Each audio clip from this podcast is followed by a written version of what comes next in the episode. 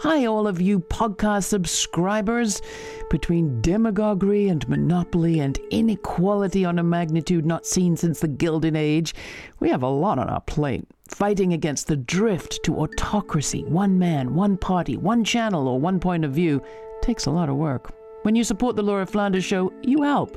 Every week, we do our best to open up new discussions and report on people and practices who are spreading power and making our democracy more vibrant.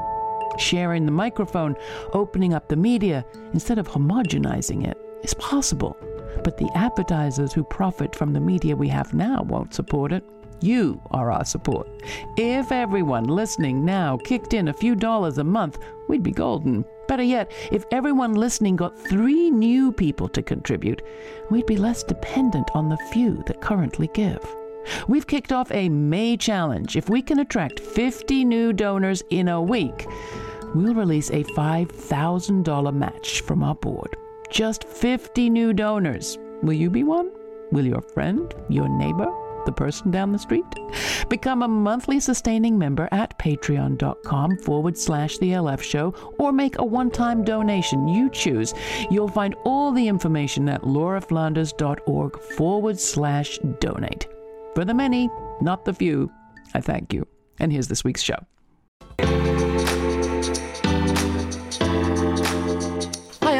And this is the Laura Flanders Show, a TV and radio program that shines a light on the solutions of tomorrow today. We report on the people and movements driving systemic change from the worlds of politics, arts, and entrepreneurship. Welcome.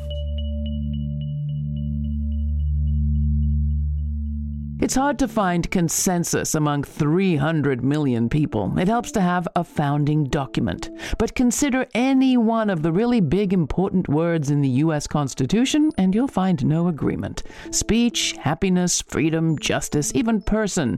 They've all been up for debate since the founders' ink was dry, and we, the people, haven't finished debating yet. Indeed, some of our biggest debates are about the tiniest word, we. Lisa Graves has been following the to and fro her entire career. A lawyer and researcher, she's advised every branch of the federal government. She's the president of the board of the Center for Media and Democracy, a watchdog group in Wisconsin, where she headed up investigations into the corrupting power of big money on our elections, science, and most especially our courts. A few years back, Graves created True North Research, where she currently serves as its executive director and editor in chief. As the House Select Committee investigating the January 6th insurrection prepares to hold hearings throughout June, and the Supreme Court approaches the end of its first term with what you could call its Trump majority, and as CPAC, the global convening of right wing activists, prepares to hold a conference not in Texas or Florida, but in Budapest, Hungary, with Putin ally Viktor Orban as its featured speaker, we thought this was a good time to sit down with Graves. She says what we're facing is the beginning of the next chapter of the extremist revolution. So, what does that mean? And because this is a show where we like to talk about how change is made, if a determined group of billionaires brought us to this place, I'm going to ask can the process also happen in reverse?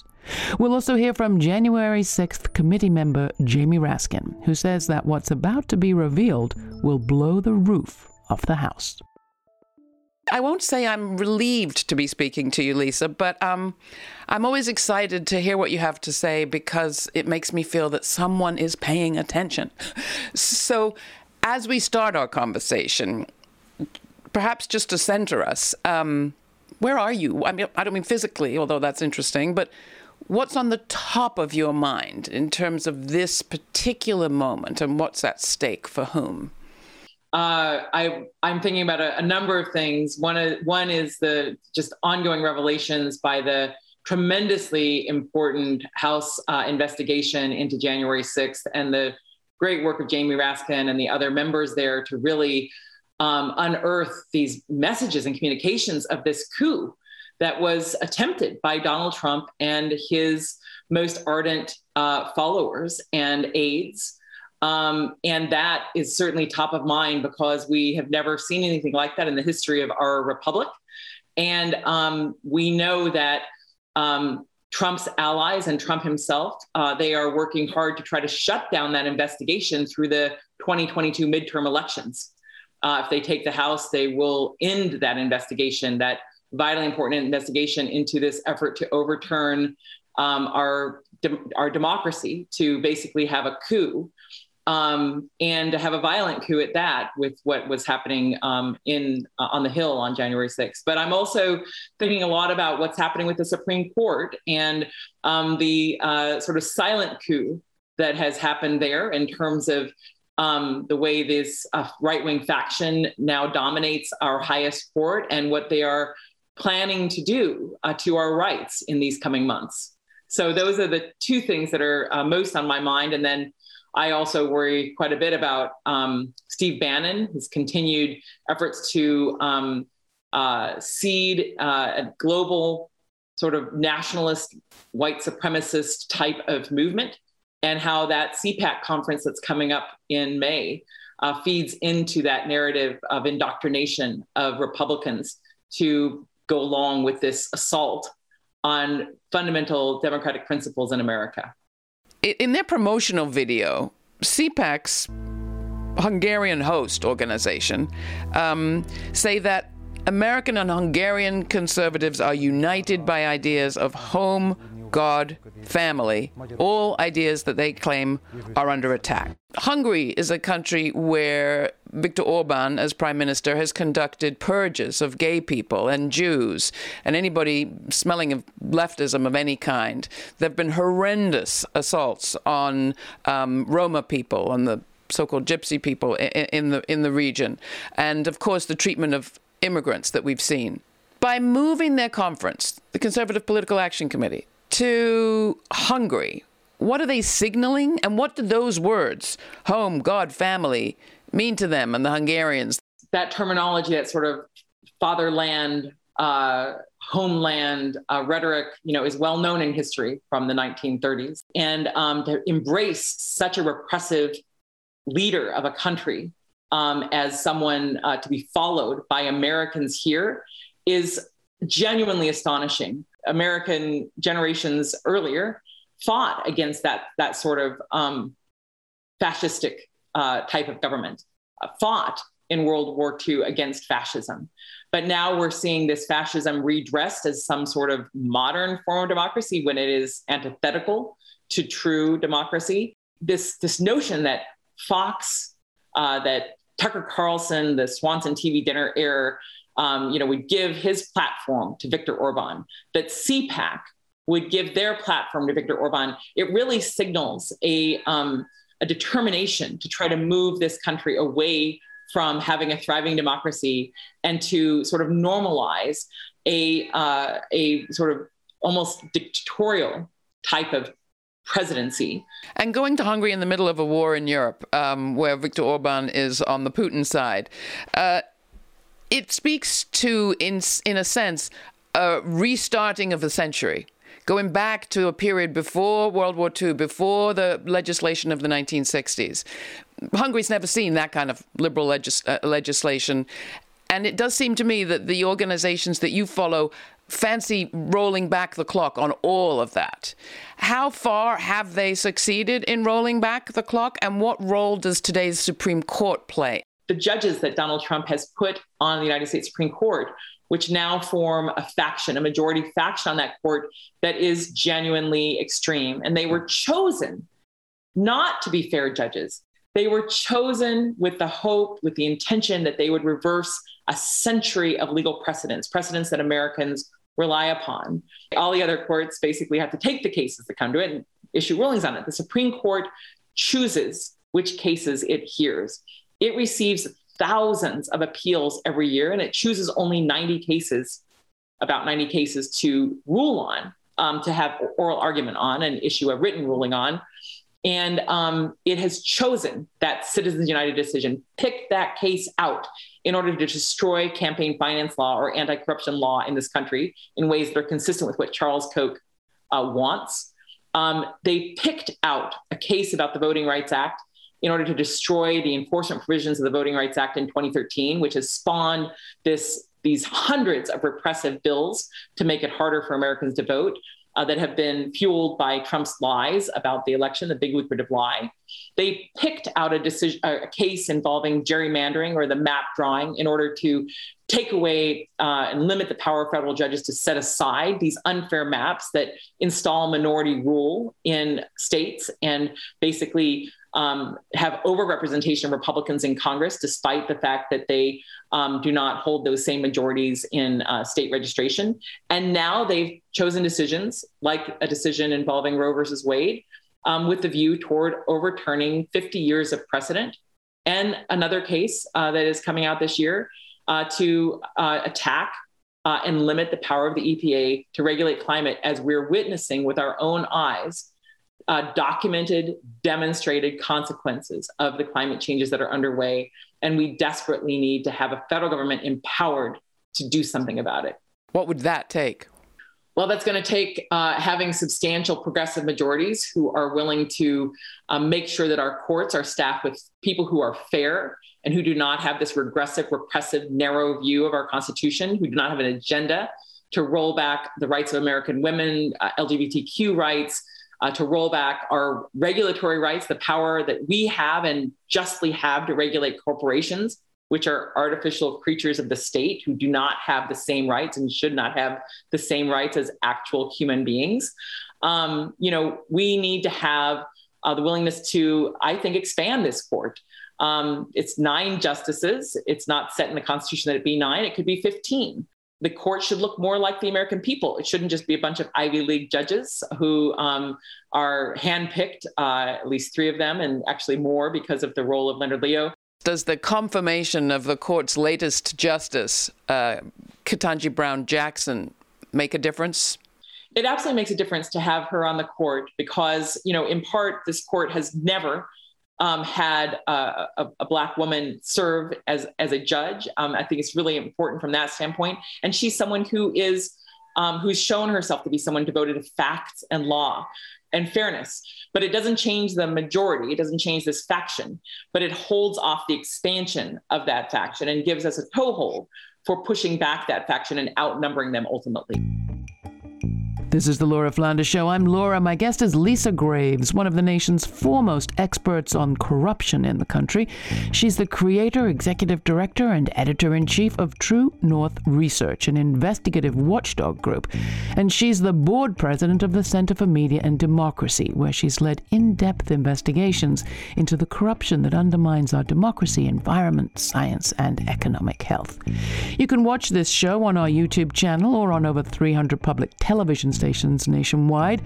Find out where at lauraflanders.org. And while you're on our site, sign up for our weekly newsletter to receive information on all our web exclusives, live events, and uncut interviews, including the uncut conversation from today's show with Lisa Graves, along with my latest commentary on inflating hopes and dreams in Manchin Country. Next, we discuss kicking off June 9th by the House Select Committee investigating the events of January 6th. On that, we'll hear from Democratic Representative Jamie Raskin, who's a committee member and says that what's about to be revealed will blow the roof off the House.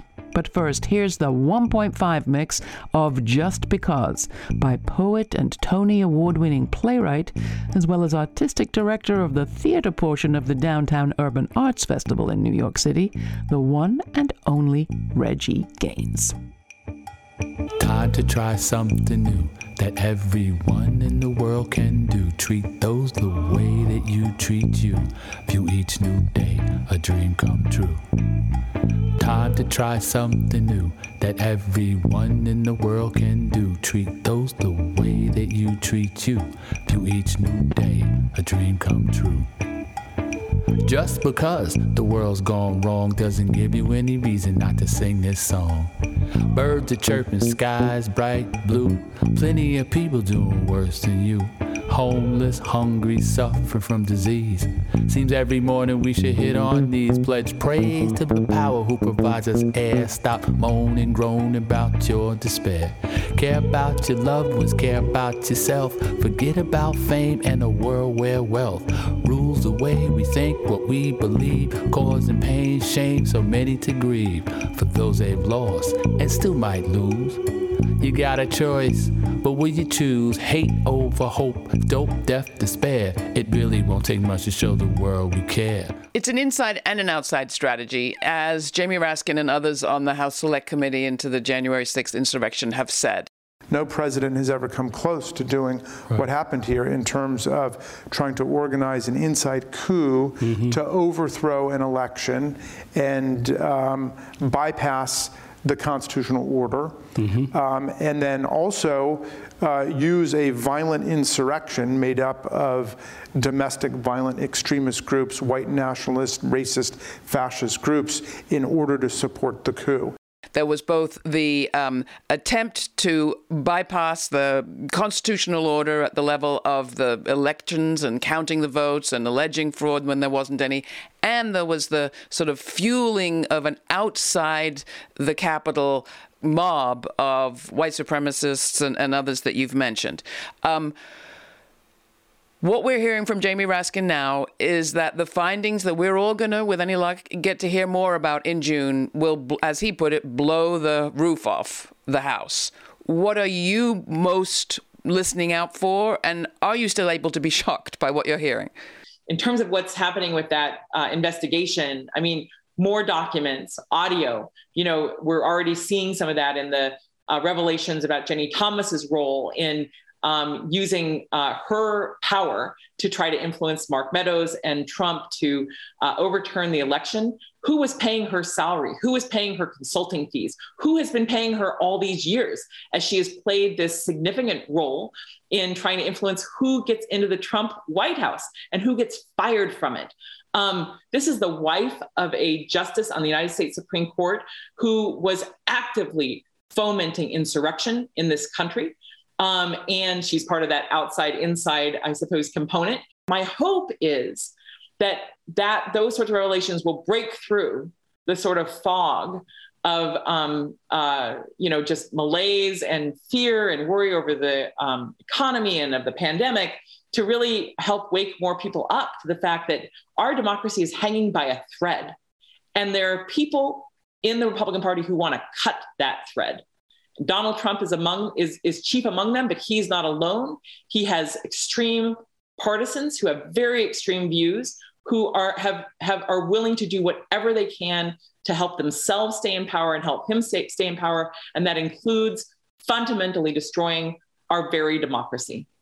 Let's hear from Congressman Jamie Raskin himself. It is a mistake to think that um, that the right wing, by which I mean the Republican Party, by which I mean the extreme right wing, because it's all the same today, it's a mistake to think that they don't operate on ideas, because they do. Mm-hmm. They operate on very elaborate, detailed, minute conspiracy theories.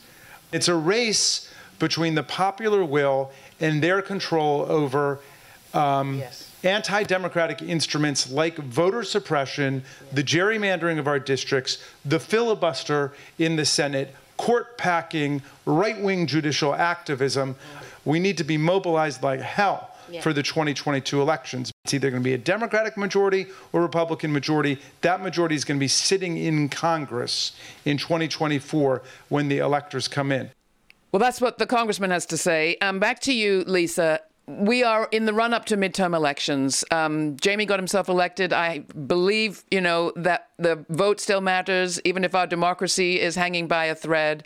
But you do have to wonder if we have seen a popular movement over our lifetimes and in the last few years around equal justice for people of all races, around gender justice for people of all genders, around the climate for urgent action now, even at the level of corporate boards how have a minority, albeit with a lot of money, managed to influence so many to believe that their lives are on the line to the point where they would go and, you know, rush the halls of Congress as they did January 6th and more benignly around the country.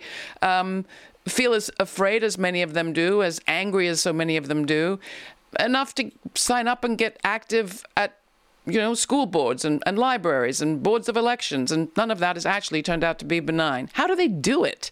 And what do they have that the other side doesn't have?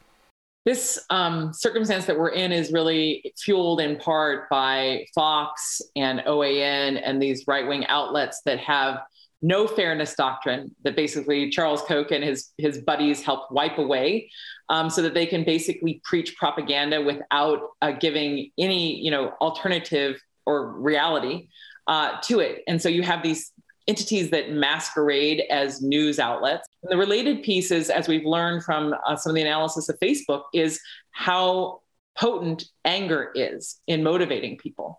Um, you know, how anger um, is something that spreads like poison. And what you've seen now is that some uh, someone like Donald Trump, who I personally believe is um, not just amoral but immoral, someone who is uh, so venal, so selfish, so unworthy of any public office that he has now seen that he can basically use hate and anger like an ATM to just keep pushing that button to get more cash, to get more money uh, in order to fuel his own vanity and fuel his very dark uh, vision and his lies about this country and our world, and how um, so many people can be preyed upon or are gleefully racing uh, those lies because it fits um, their own bias, their own bigotry. I, am reminded, though, Lisa, that there was it wasn't always this way. I mean, there was a period when you and I were much younger, and people on the right, including many that you've named, were in the wilderness, and they at that time, and I'm talking about the 1960s, came together to envision how they would get from where they were then to where they are now. They may not have plotted it exactly, but they identified the need to influence the media, to influence policy. They created organizations to do all of those things, many of which you have tracked. Um, is this a process that can work in reverse? Do people on the progressive side need to look very closely at what the right did? Because it could be, you know, could be reverse engineered it's um, I, I say it takes a lot of money to sell a lie, but they have spent a lot of money to sell those lies. It's not as costly to tell the truth, although it can be costly at times. Um, but you know, in, in some ways, it's sort of amazing that it's taken them this long to get to this point because they've spent so much money.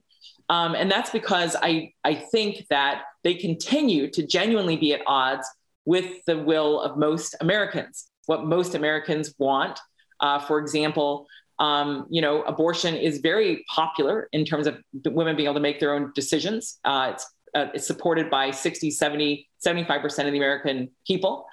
Abortion is more popular than President Biden or President Trump. If abortion is a more popular right uh, or more popular thing than many politicians. And yet, because there are some right wing funders, uh, hedge funders, and others who are so anti choice, who have put so much money into these elections, backing these right wing politicians, uh, put so much money into putting, in helping to install these extreme uh, anti choice people on the Supreme Court. Uh, we are at, the, at a moment where the Supreme Court may well reverse Roe, and these state legislatures that are beholden to these same billionaire interests may well um, expand uh, the um, opposition to Roe to even take away um, the right of abortion in the case of rape or incest. But it's not because the majority of people want it. It's because a very few number of wealthy people who are spending their money very strategically have put those pieces in place. So what do we do?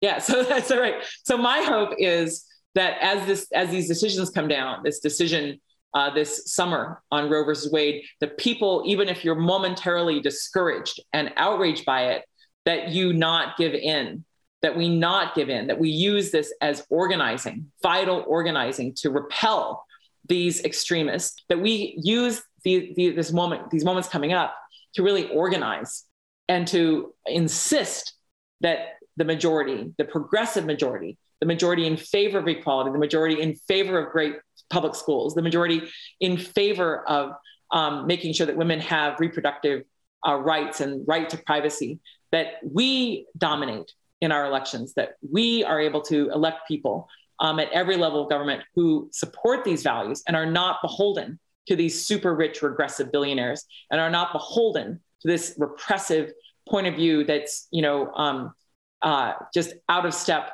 with human rights and basic rights in this country. What do you think is at stake for whom in this moment? And why do you care so much? What's at stake is our democracy and our future. And it's not just this idea, this abstract notion of democracy, it's really our freedom our freedom to pursue our dreams, our freedom to marry whom we love, our freedom to make sure that our, our friends and colleagues and family are treated equally and fairly uh, and not uh, attacked because of their race or because of their sexuality. Um, what's at stake is our ability to defend and protect this planet. Democracy is not just a structure in and of itself that's valuable, it is, but it's a structure that is, is devoted, or at least supposed to be devoted, to human freedom, to human opportunity, and to making sure that human beings, not corporations, and not just a few human beings, a few rich human beings, um, can make decisions about our lives. Um, and so, you know, it really is, um, I guess at the end of the day, Laura, it's about love um, and love for our fellow humans and love for this planet, which is why we cannot give up. Uh, if we have a setback, we cannot let it defeat us. Um, and as my hero, Frederick Douglass, said, um, power concedes nothing without demand. It never has and it never will. And we just have to make our demands louder, uh, more forceful, more determined than some of these squeaky wheels who are being fed lies by this billionaire backed lie machine. If these repressive forces come to power um, in the presidency, in Congress, in the courts, and we allow them to dominate us, I don't think we'll ever get our democracy back. And I think we will not just lose um, our freedoms, but we'll lose this beautiful, amazing, gorgeous planet we live on because greed and selfishness will be the predominant value. Lisa Graves, thank you so much for your work. Thank you for spending this time with us. Really appreciate it. Thank you so much, Laura. I, it's an honor to be on your show. Thank you so much. It's very hard to talk about democracy without sounding partisan. After all, one of our two major parties has the word democracy right there in the title. But I have to say, traveling as much as I have around this country and the world, I think there are people who vote in every kind of way who care about themselves, their communities, their families, the land, the water, who care about people and places and having a say. So there is one quibble I would make with my friend Lisa Graves, and that's about our media. Sure, it is super expensive to sell a lie, but it also costs a lot to try to tell a more complicated truth. In a world like ours, where our media has become so partisan, where do we have conversations about the things that bring us together? Care for one another, for our families, for our choices, care for our land and our water and our air. I happen to think that there are all sorts of people who vote all sorts of ways, who want to have some say in the direction of their country who care about their past and their future, and who care that corporations pay what's fair. So, a conversation about democracy, about having a say, about being a part of decision making in a country, I don't think that is a partisan one. But you tell me.